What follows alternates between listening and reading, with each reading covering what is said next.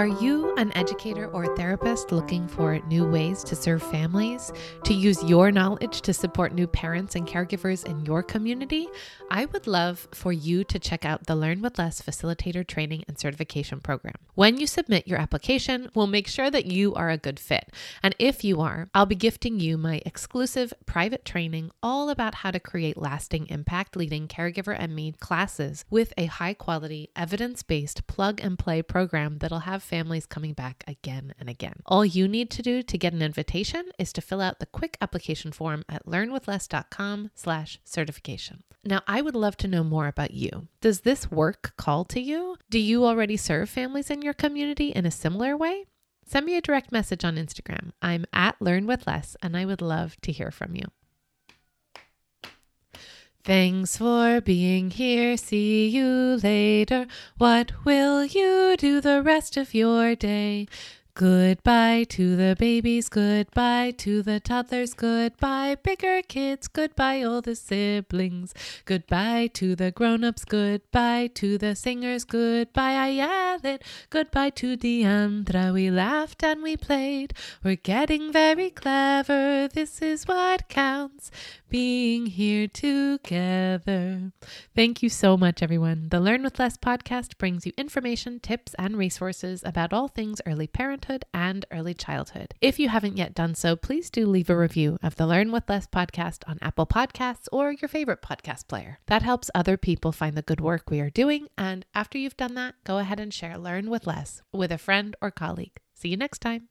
Today, I have the pleasure of sitting down with Deandra Morse. Deandra is a licensed clinical social worker in New York State. Her clinical background includes experiences in school advocacy, sexual abuse prevention, healthy relationship building, and supporting bilingual families in Spanish. She is the face behind Bilingual Playdate, which is currently a social media page dedicated to celebrate and encourage bilingualism, advocate on behalf of parents for better resources, explore bilingual parenting mental health and provide intentional target language play ideas that can be easily implemented at home. Bilingual Playdate was born in May 2020 when Deandra was 22 weeks pregnant with a 15 month old toddler at home, and playing was how she and her little ones passed their days. She was reminded quickly that play has always been at the core of her therapeutic work with young children and the best way to engage and teach children anything. Playing has been the venue to further develop the language goals of her bilingual home. In Deandra's bilingual home, they follow the strategy known as Minority Language at Home, or MLAH, using Spanish as the primary language in the home. Deandra describes raising bilingual children as an eye opening experience, even though she herself grew up bilingual. So, through her work creating Bilingual Playdate, she's found it helpful to connect with other families who are in the similar trenches and she has found it incredibly special to see her love for play, bilingual parenting, and her professional experiences in mental health combined. So, Deandra, thank you so much for joining us here on Learn with Less. That was a wonderful, you know, bio that you supplied me. But I just want to say, number one, welcome. And number two, it's nice to have that more formal bio reading. But I would love it if you could just, in your own words, tell us about your background and just really how you got into doing this work that you're doing today today. Yeah, absolutely. Thank you so much for having me here. So, I grew up in the Dominican Republic. I was born in New York, but my parents, after I was 27 days old, moved us to the Dominican Republic, their home country. And so, both of my parents are Dominican. And I grew up for the majority of my life in the Dominican Republic. I went to school there. My school was bilingual. And so, I was able to learn all day. My classes were not, it was in like half the day in Spanish, half the day in English. It was more like every other class was in Spanish or every other class was in English. Mm. And so it's a really interesting dynamic where me and my classmates were constantly switching back and forth in the languages, which was a really cool experience. And then when I was home, my parents do not speak English. And so we spoke in Spanish. And then in the community, it was whatever, you know, whatever language yeah. we wanted, whether Spanish or English, depending on who we were speaking to and what they were doing. But I really, I was truly raised just switching back and forth between the languages languages, which I really appreciated. And so I was in the Dominican Republic until I was 16 years old. And then we decided to move to the States. So we moved to New York City so that me and my siblings could finish off our high school careers in the States because we wanted to go to college here. And so I was then, I guess for the second time in my life, immersed in one language only because my high school was only in English in New York City. I did interact with a lot of other kids who, like me, were bilingual. And so that was really neat to see how, even in that environment, many of us were still managing and navigating both languages. Following high school, I ended up in upstate New York, attending a college in Buffalo, New York, Hilbert College. It's very small, so not a lot of people know it. But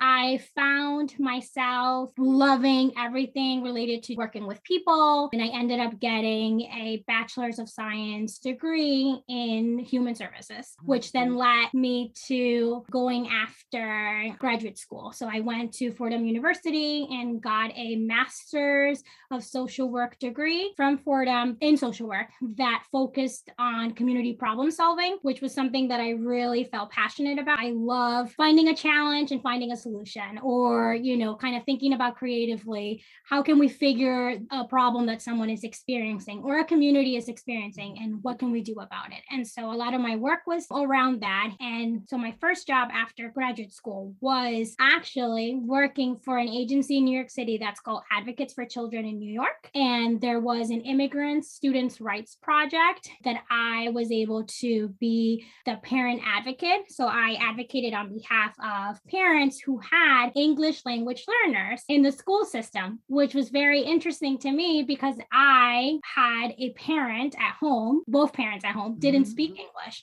Right. And so for me, I was my advocate. I was yes. the one that was doing all the advocacy in school. So it was very cool to be able to do what I wish my parents had when I was navigating high school and then college, like financial aid, like all that information that you just don't know if you didn't go to school here. Like that wasn't a thing in Dominican Republic. So they didn't Right. Know. Well, and and which requires a whole other set of vocabulary, even yes. if you're somewhat familiar with the mm-hmm. dominant language, trying to master a whole other set of not only navigating the language system, but all the other systems related right. to the educational system, for instance. Yeah. It was very, very, very rewarding to be able to do that. I felt like I was able to give back something so special that I wish had been something that someone had given our family. But so that was a beautiful work. I loved doing that. I learned so much about the school system, so much about bilingualism, how students are supported or not supported in the school system, how parents are supported or not supported in the school system, and kind of notice a lot of the gaps. So my time there was very, very, very educational. And I appreciated that that was my first experience right after graduate school as a first time social worker. And so then I ended up moving actually to upstate New York because I met my husband in college. So he's my college sweetheart. and we ended up moving to upstate New York to his hometown. And this is where I live now. And I ended up getting into sexual abuse trauma. And so I started working as a social worker for a non for profit here. And during my time there, that's really when I was able to really get into not only trauma work, but also play work because the population that I was now working with wasn't able to do one on one therapy in the way that you see in a movie where like someone comes in and they sit down and they have a conversation with you. It was more three year olds and four year olds and five year olds that I was having to engage in conversations regarding trauma, boundaries, safety. You know, what does it mean if someone's being unsafe? How do you ask for help? Like these concepts that, sure, we talk about it with our kids, but are really, really hard for a young child to then be able to really put into practice. Mm, and so I was able to kind of learn how to do that, how to navigate that, and what is the vocabulary of small children, because I wasn't as familiar with that. And so mm-hmm. it was very interesting to be able to like have the advocacy lens that I had already as to like, this is the kind of stuff that a child needs to be able to have a positive, productive life. And how do I then adapt that to communicate that to that child so that that child can advocate for themselves? So I did that for six years and really, really, really loved it. And I was able to even work with some Spanish speaking families that did come through our program. Not many, I wish more. I wish I was able to interact with more. But it was very helpful for me because I also, when I was working with these Spanish speaking families, was able to start learning how to then I talk about this English vocabulary to this family where their culture, this might be so taboo and we can't talk about mm-hmm. that. And so, how do we even navigate that cultural barrier so that it can be a positive experience? So, I created resources while I was there that were able to help those family members navigate those conversations with their child. And so, that was very, very, very cool. Then I started thinking, well, I want to work with maybe the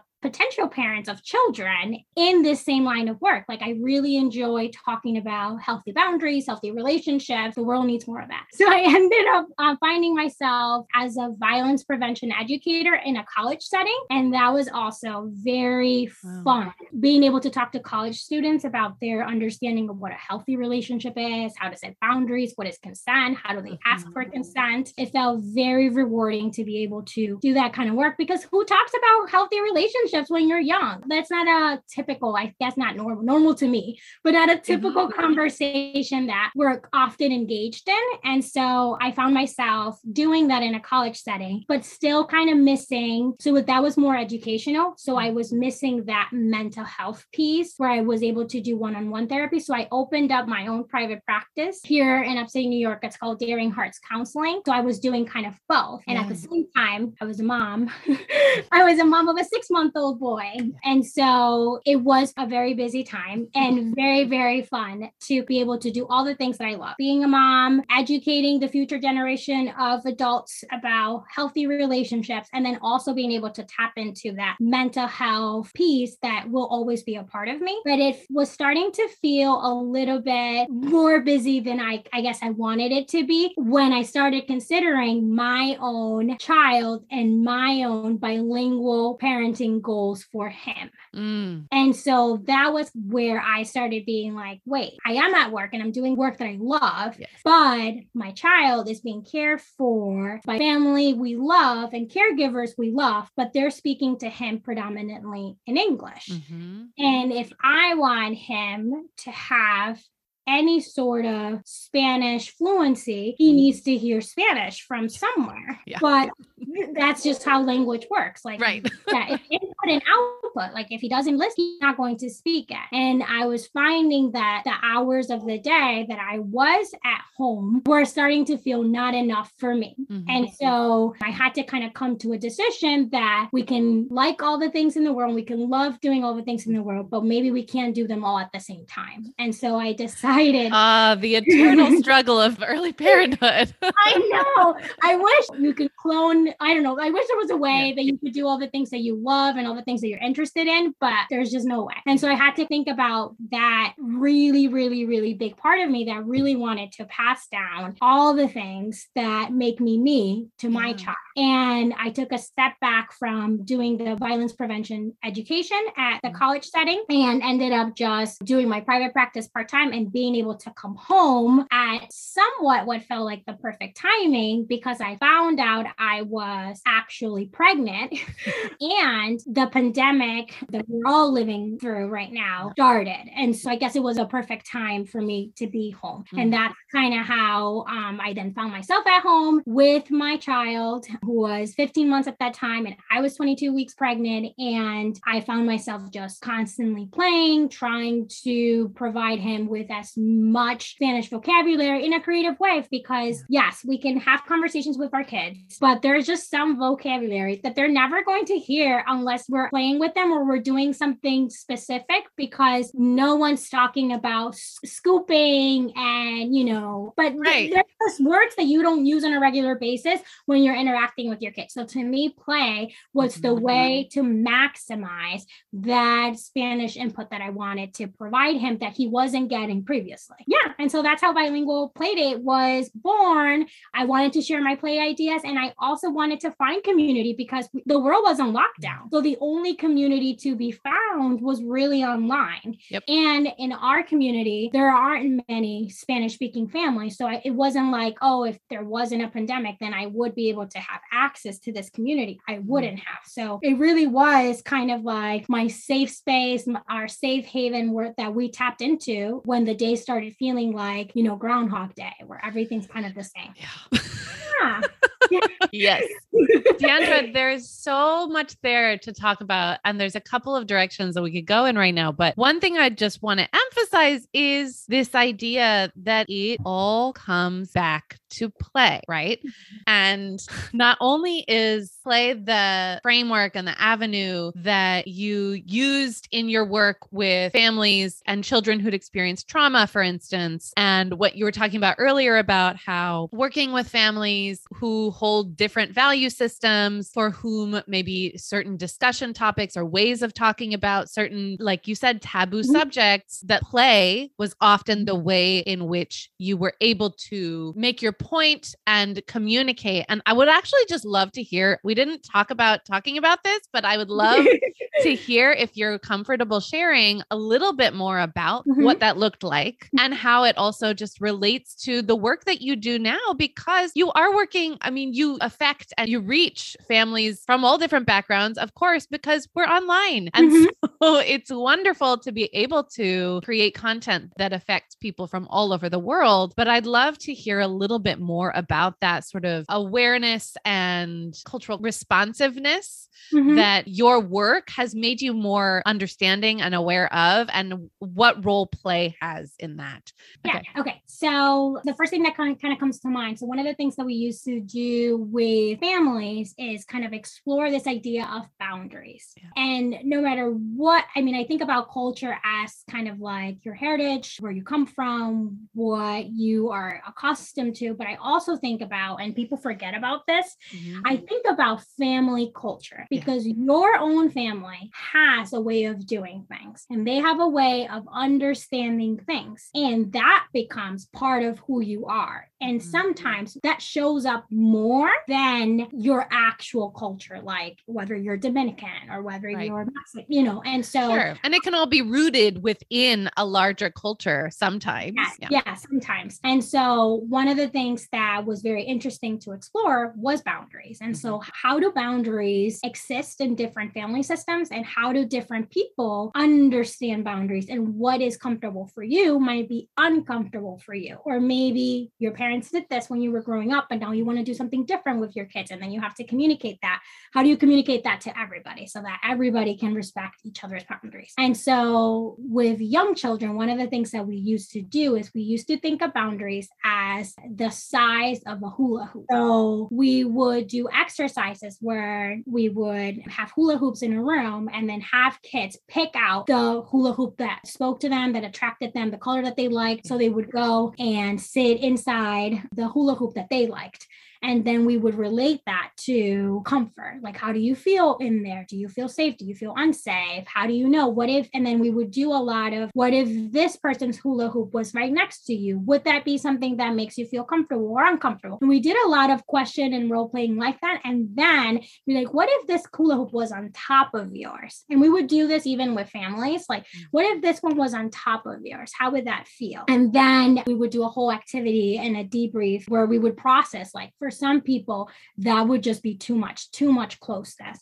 And mm-hmm. what does that then look like when we're talking about physical space, when we're talking about emotional closeness? Like, would it feel different if it's like we're just very close and we talk about all these things versus you're like in my face so close to me? And we did a lot of analogies and a lot of observation and, and it was playful, you know, it was funny. Like, oh my God, what do you what do you mean that that, you know, hula hoop is gonna be on top of me? How silly is that? But then we then took that, we had a visual that we could go off of and then talk about this concept in a more meaningful way for kids, you know? Yeah. It was funny and it was active and it made sense to them. So then they could use words like, you're too close to my mm-hmm. space or you're too close, you're in my hula hoop. That's one of the things that they could say, which is so cute for kids to say. And then when someone said, What do you mean? You're too close to me. And then being able to give them language that they could yeah. use practically. Or like, let me show you if I put a hula hoop over over over myself. You're in here and I don't want you to be in here.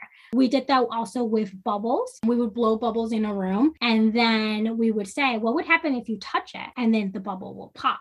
And so let's pretend that we have a bubble and we're inside the bubble. What would happen if someone touched it? They were so close that they could touch it. And then they would talk about that experience. And then it allow for them later to be able to then communicate that. When you're so close to me, it feels like you're invading my personal space. So that was some of the things that I think everyone could understand and relate to that physical boundary. And then we could talk more about other kinds of boundaries, like mm-hmm. emotional boundaries and how to set them. But it was a way for families and parents, it was like a common language for all when we were all playing and something that they could replicate at home yes. um, in a very inexpensive way because, you know, we could give them bubbles, but they could also get bubbles even at the dollar store. Right. And, they and you can replace a hula hoop with like standing inside of a laundry basket or whatever it is. Or inside of a box or, yes. you know, it would be very simple things that they could do at home that would still communicate personal space, safety, security, mm-hmm. and talk about how do we feel when we're in this box? We're protected. Mm-hmm. And that's what we want in our family. And so that's kind of the two examples that kind of pop in my mind that are very easy for families to do at home, but also were very meaningful for kids when we were thinking about how do we give them language? They need language to be able to convey how they feel. And maybe the like different people have different size hula hoops. Some people, the older they get, their hula hoop gets bigger and they're able to tolerate more people in close proximity, like when they yeah. go to a concert, when they are at the movie theaters. There are different events where it, you're required to have more people around you, but there are times that we don't need people that are around us, like when we go to the bathroom. And so we were able to kind of then give context using mm-hmm. these very practical exercises that we were doing in the office. I love it because, again, just to drive this home to everyone who's listening, play is the way, right? Like play mm-hmm. is the way that you frame it because mm-hmm. that is the common language. I love how you said that. Mm-hmm. So, all right, veering back into the world of bilingualism, which is really primarily the topic that we wanted to chat about and how it relates to play. I wanted to ask you too, like from your own personal perspective, what are some of the values that you're instilling when you think about why you're raising your children to be bilingual? Because we talked a little bit about this as far as like your identity and why that was so important to you when you were like, I need this. I need my children to also be bilingual. I want that for them. Like, what parts of your own identity are important to share with them through language? The first thing that comes to mind is my parents do not speak English. And so I I'm very close to my family. I'm very close to my parents, very close to my siblings. I love that my kids get to see that members of our family speak only one language and some members of our family speak both languages. And that in order to communicate with the members of the family that don't speak both languages, we need to use different languages. And so I mm-hmm. wanted them to understand that relationship and that it's not just us. Lots of people in the world that speak other languages. And I always say that that if we were watching TV and then something will pop up in a different language, and I'll be like, oh, that is a different language, you know, like Spanish, English is a language, and then Italian's another language. And then I mm-hmm. tell them, you know, in another in another country, there's a little kid that speaks maybe Italian, English, and Spanish. And so mm-hmm. it's very important to me for them to understand that there are other people in the world that speak other languages and that not only Spanish and English exist, even though those are the two that we prioritize. So that's one of the things that I guess for me, I always was aware of this because in the Dominican Republic, we share our country with many people from different nationalities, but also right next door, our neighbors are Haiti. Mm-hmm. And so they speak French Creole. And so we were always exposed to French Creole. And we, I was always aware that there were not only Spanish, but English, but French Creole. And then whoever I interacted with or saw,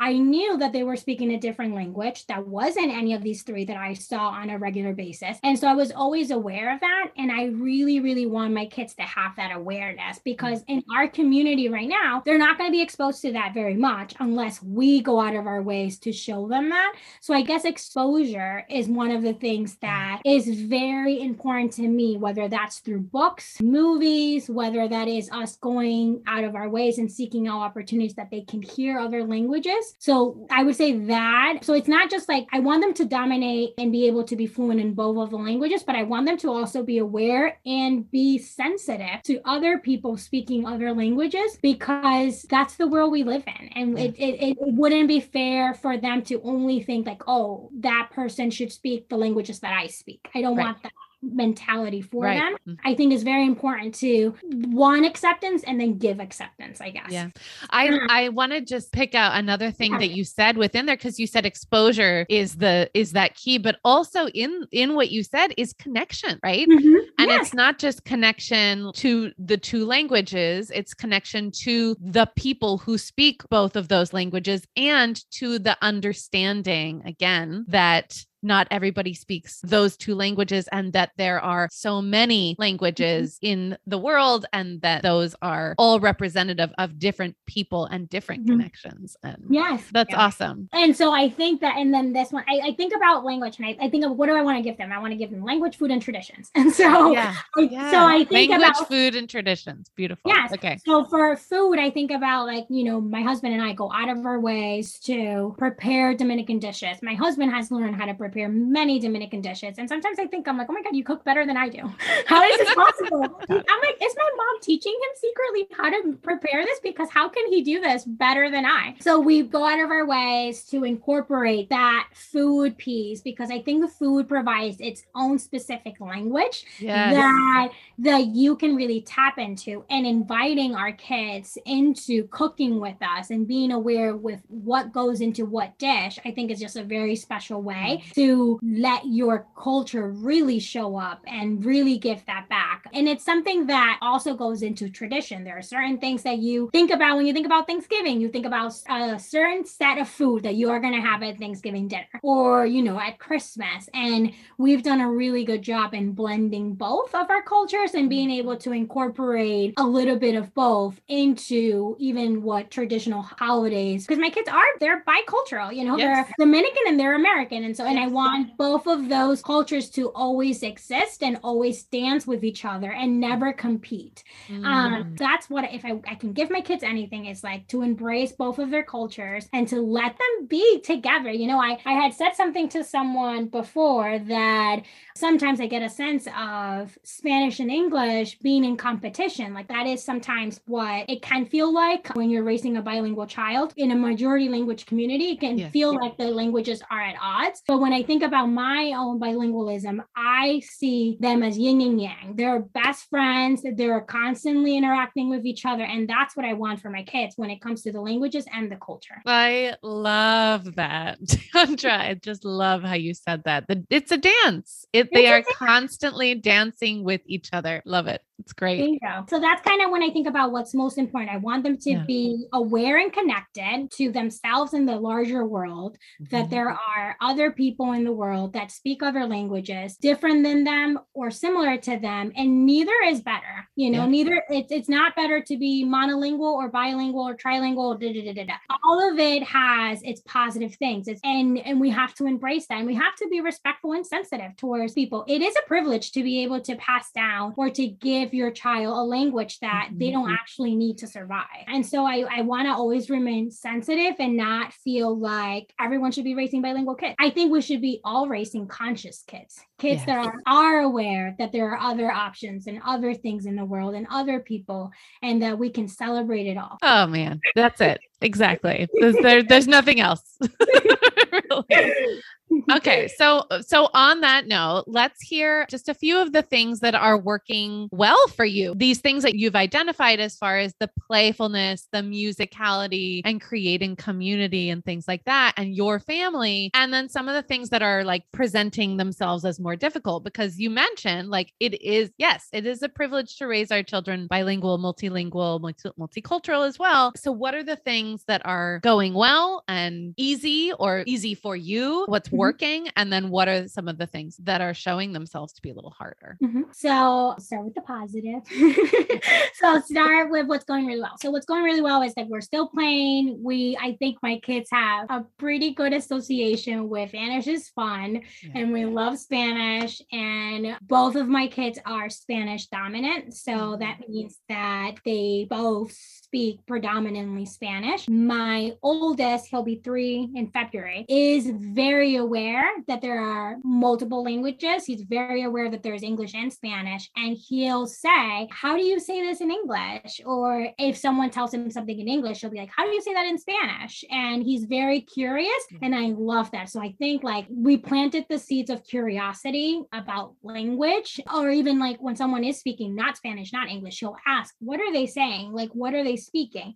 Which is what I wanted. So he knows that there are other things exist. So that is going really well. They're very engaged in language learning. They love learning, they love playing. My husband's Spanish fluency has skyrocketed because he is immersed in Spanish Yeah. All day, every day. Um, And let's let's just call attention to that. Like he's not a native Spanish speaker. He's learned Spanish. Yes, he's not a native Spanish speaker. He, when I met him in college, he had taken Spanish in high school, like most Mhm. people in the States. And so he was aware, he knew that I was speaking Spanish and he was aware. And he had worked for a, while at Disney. So his ear was very open to language from that experience. Yeah. But our relationship was mostly in English, except for when he interacted with my family. He'll say, he'll, he would say little things here and there. But since having children, his Spanish, like, I mean, he says, like, Spanish is my love language with my children. Like, that's all he's ever spoken to them. And so he really, really connects on that level. Like, Spanish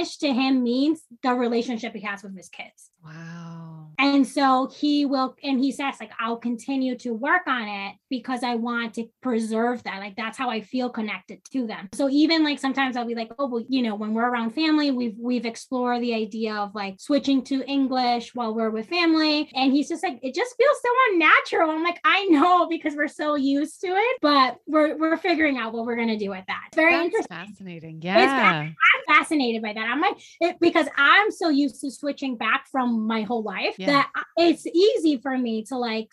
It feels unnatural, like awkward, I guess, a little bit weird, like speaking in English to my kid because they're looking at me like, "What are you doing?" But I can do it. I don't think twice about it. But he gets more like hung up, like, "Wait, that's not what we do. Like, that's not my relationship with them. I don't really want to do that." And so it's so interesting to hear that from a non-native speaker that they Yeah. feel so deeply connected to a language that it means the relationship they have with their child. That's um, incredible. Yeah.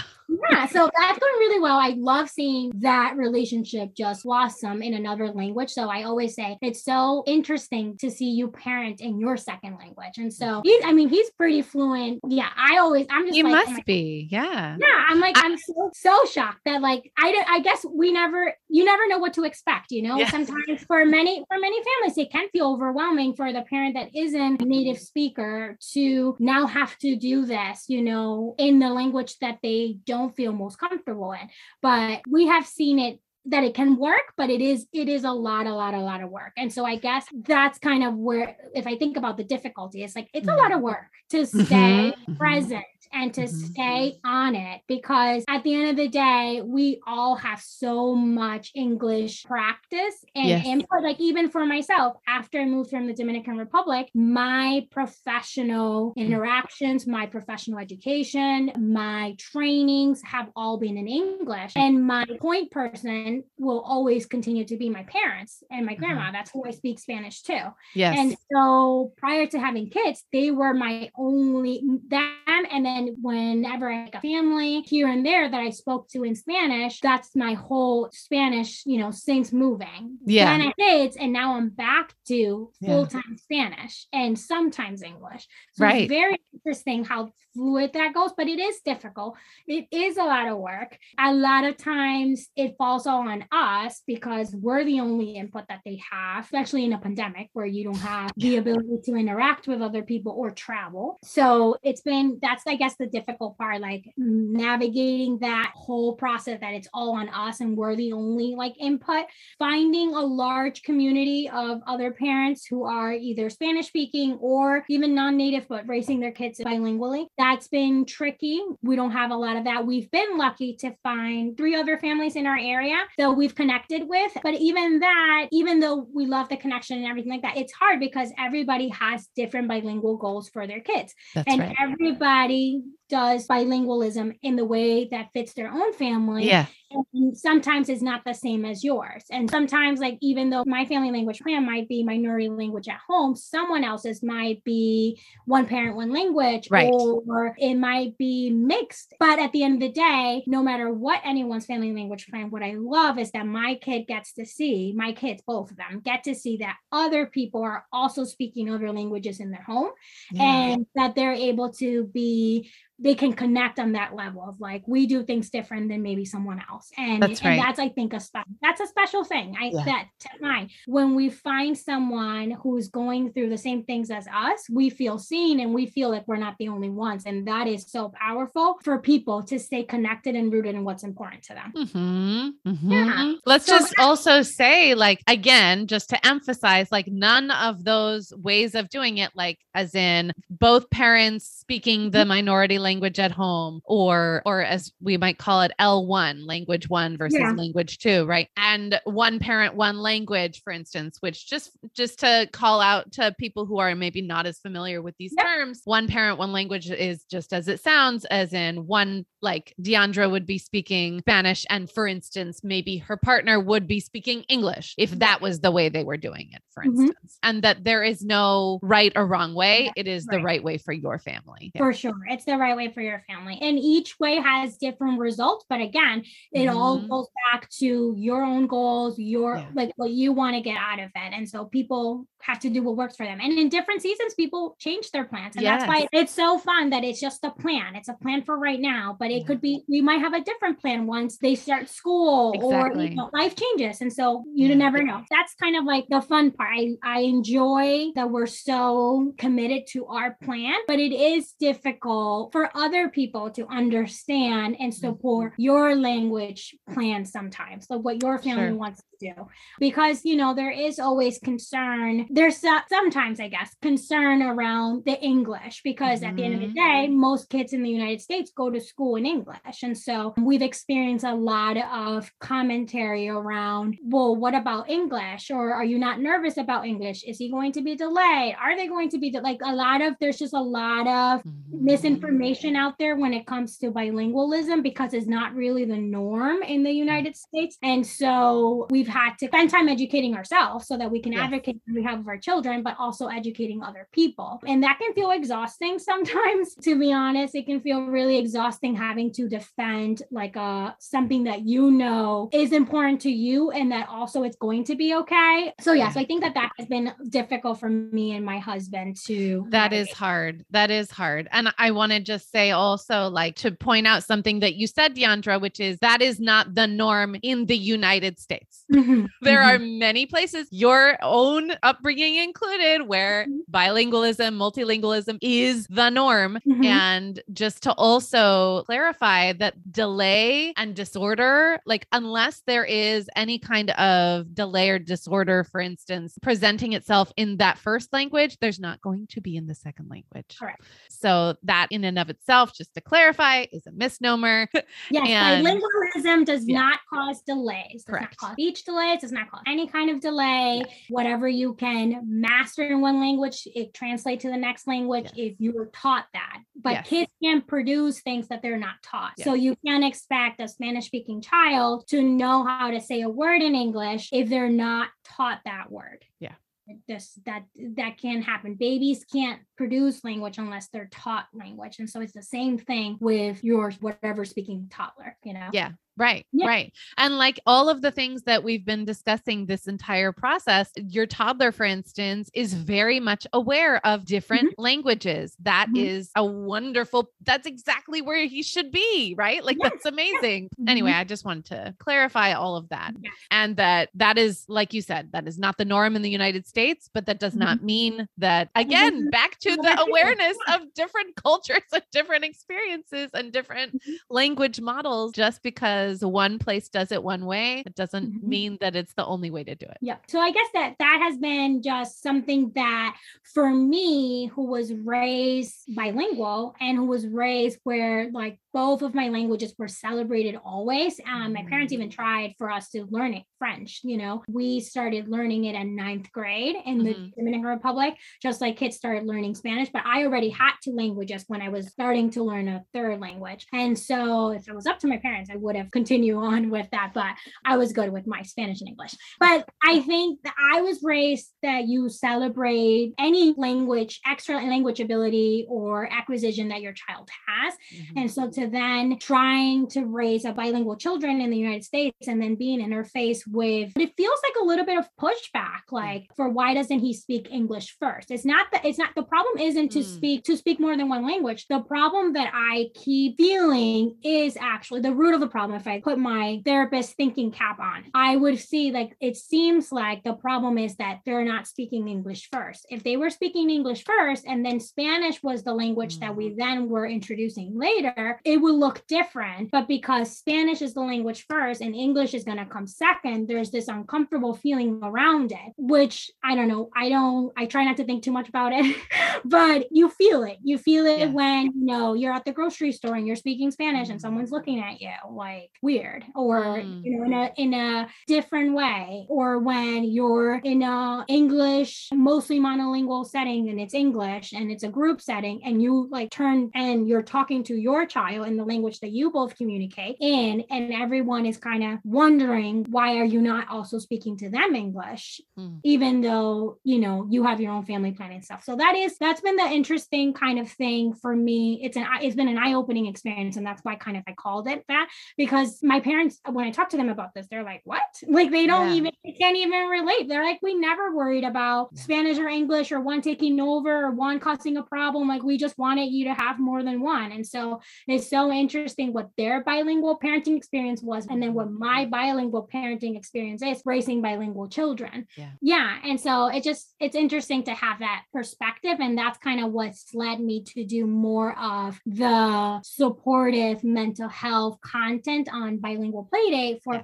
parents that's really resonating with a lot of people because it's very hard to go against the grain and to stay rooted in that this is going to be worth it this is going to you know yield the results that i want. And i and from my research and educating myself on what that process is like for people here because i didn't grow up in the united states so i mm-hmm. don't know what that must have been like for a lot of people. But what i've started to really understand is that a lot of immigrant parents are pushed to not pursue the home language with their children because of this fear that they won't learn English, they'll have an accent, they won't be able to be understood. And a lot of language loss has happened as a mm-hmm. result of mm-hmm. that. And it breaks my heart. And so, mm-hmm. if I can do anything to support other families like mine who are in, in the trenches right now, trying to figure out what the best way is to support their child and to keep their home language alive, that's what I want to do. Whether that's through play, whether that is through I see you, I hear you, I'm here with you, whether that is through send me a message, let's connect, let's think about outside the box, let me connect you to other people Mm. that are professionals and know all the information about this. I'll do whatever. As I want to protect. I it Yeah. breaks my heart to think that there are generations of families that can't communicate with each other because someone felt that incorporating another language would be a threat to English or to whatever the majority language was at that place. Mhm, mhm. Yeah. All right. Well, on that note, let's hear. We'd love for you to share a few of your favorite resources, including Bilingual Playdate, for instance, for families hoping to share bilingualism, multilingualism with their families. Yeah. So I'll go through the points that I talked about Yeah. and then who I would go to. So on Instagram, there is an account by Rebecca Imberg. She Mhm. actually lives in Germany and she Uh-huh. is a trilingual mom. She speaks Spanish, first language, German, and English. And her account is at Billy Kids, B I L I K I D S underscore D E. And I'll send you that information too. Yeah. So that We'll put it in the show notes for, for Yeah. sure. Okay, perfect. So she is a linguist. She is who I would 1000% send anyone to who is thinking about bilingualism Mm-hmm. and wants to create a family language plan. That is Mm. who I learned family language plan from. That's who I go to if I have questions about what we're doing, if, if this is a strategy we need to do, or if sh- I should be nervous and what to do with when it comes to the time for school. Yeah. So that's who I would go. Rebecca is a wealth of information. Also, go to Kayla Diaz from Bilinguitos. So that's B I L I N G U I T O S. Yep. And she is also a linguist. She also talks about family language planning, but she also offers Spanish immersion school online. And so mm. there's a lot of Spanish play. So right up our alley when it comes to Spanish intentional play. And then also having a community because you you can have your child. So my my oldest has done some of her classes and he can mm. see other kids speak Spanish Yeah. and say, Oh my god, mom, there's another kid that speaks Spanish. And I'm like, I know there are many kids that speak Spanish, I promise you. It is not just you or like your two other friends that live here. There's so many, I promise. And so it's so helpful. She has parent and me like baby classes that families can join as well. So I really, I really like Rebecca, Caleb to connect. I love Claudia Johnson from laleo.bilingual.therapy. And she is also another Yeah. speech language therapist like you.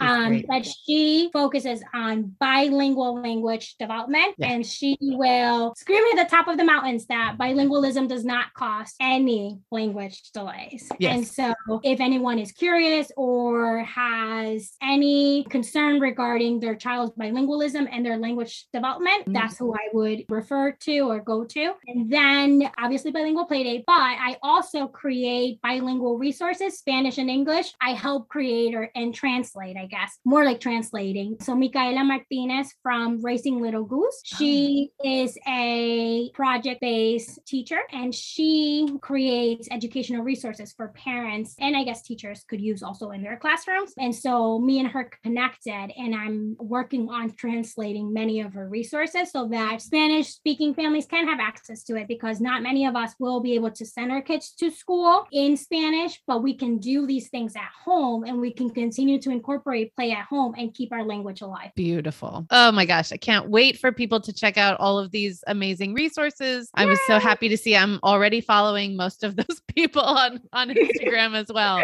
So go check out all of those amazing accounts and resources. There's so much for all of you. Deandra, is there anything else that you would like to share? I'm so pleased that we've had this opportunity to chat. Oh my God, me too. I'm so excited that we were able to do this and that we're raising awareness and talking more about this because it's so important for this message to get out there.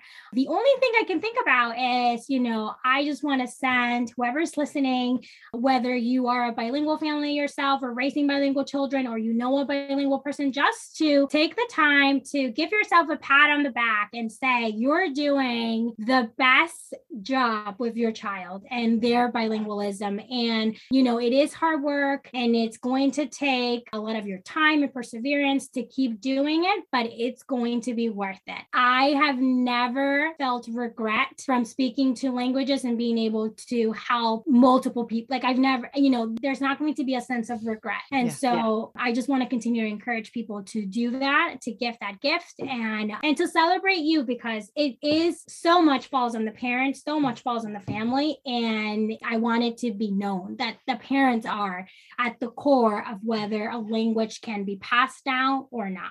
Yeah. Yeah. Thank you for that. well, All right. you. Well, Yeah. everyone, please go and join Deandra over at Bilingual Playdate on Instagram and see all of the amazing things that she puts into the world. We're so excited to see you next time. Thank you. Thank you. Are you an educator or therapist looking for new ways to serve families, to use your knowledge to support new parents and caregivers in your community?